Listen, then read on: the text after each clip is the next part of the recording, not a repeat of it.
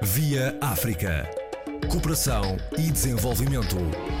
Aos domingos, na R D P África, com Luís Lucena.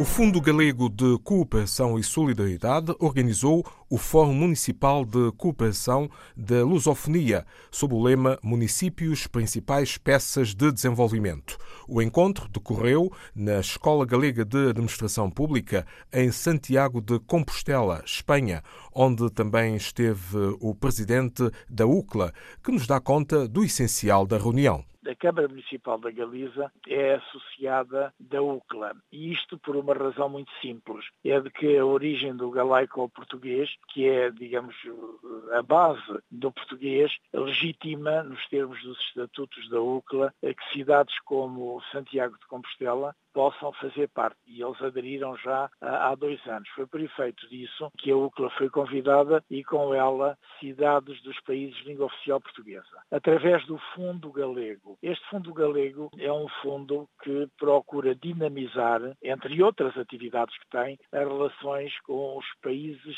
de língua oficial portuguesa, e mais concretamente com as cidades dos países de língua oficial portuguesa.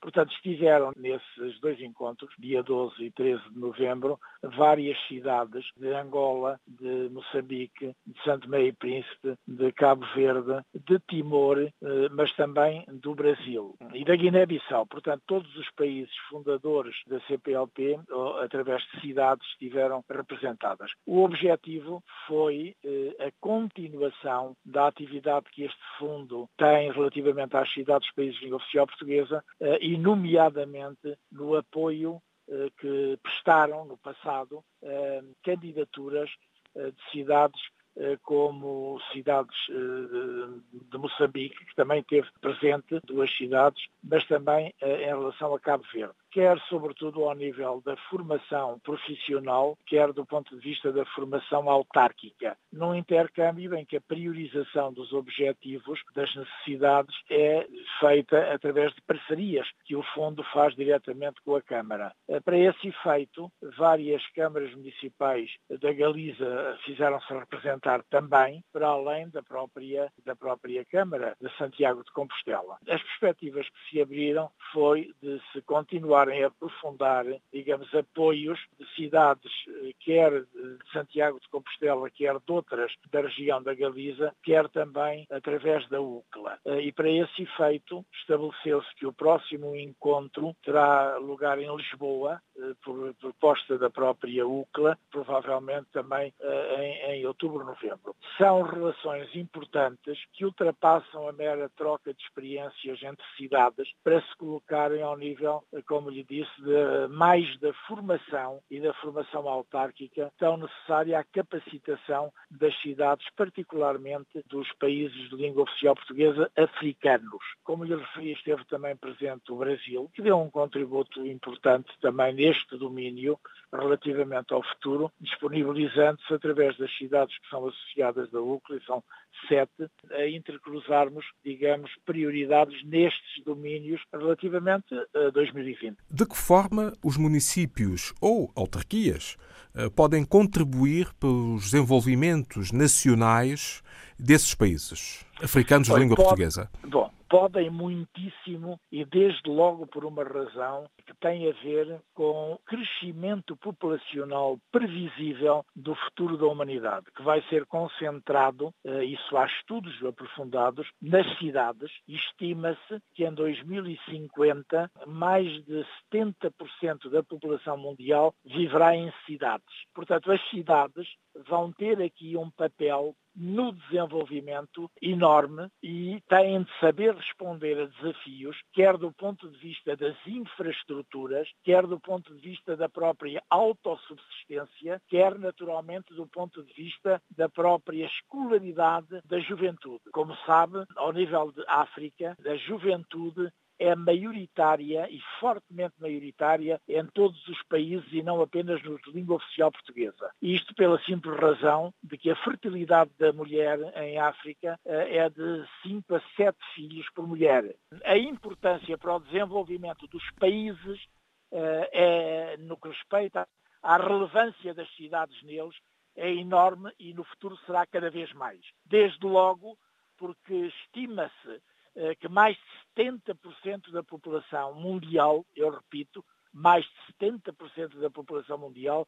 viverá em dois mil e cinquenta em cidades. Daí que as cidades devam saber responder ao próprio desenvolvimento que está interligado diretamente ao desenvolvimento dos países. Para nós termos uma ideia, dada a fertilidade das mulheres em África, que, como sabe, tem entre cinco a sete filhos neste momento, países como Angola, por exemplo, hoje já a maioria da população tem menos de dezoito anos. Isto levantará no futuro problemas ainda maiores, dada a juventude da população no conjunto dos países africanos, de tal sorte que é necessário nós sabermos responder e as cidades saberem responder ao desenvolvimento, tendo a consciência que a juventude deve ser canalizada para a escolaridade e não para o setor produtivo.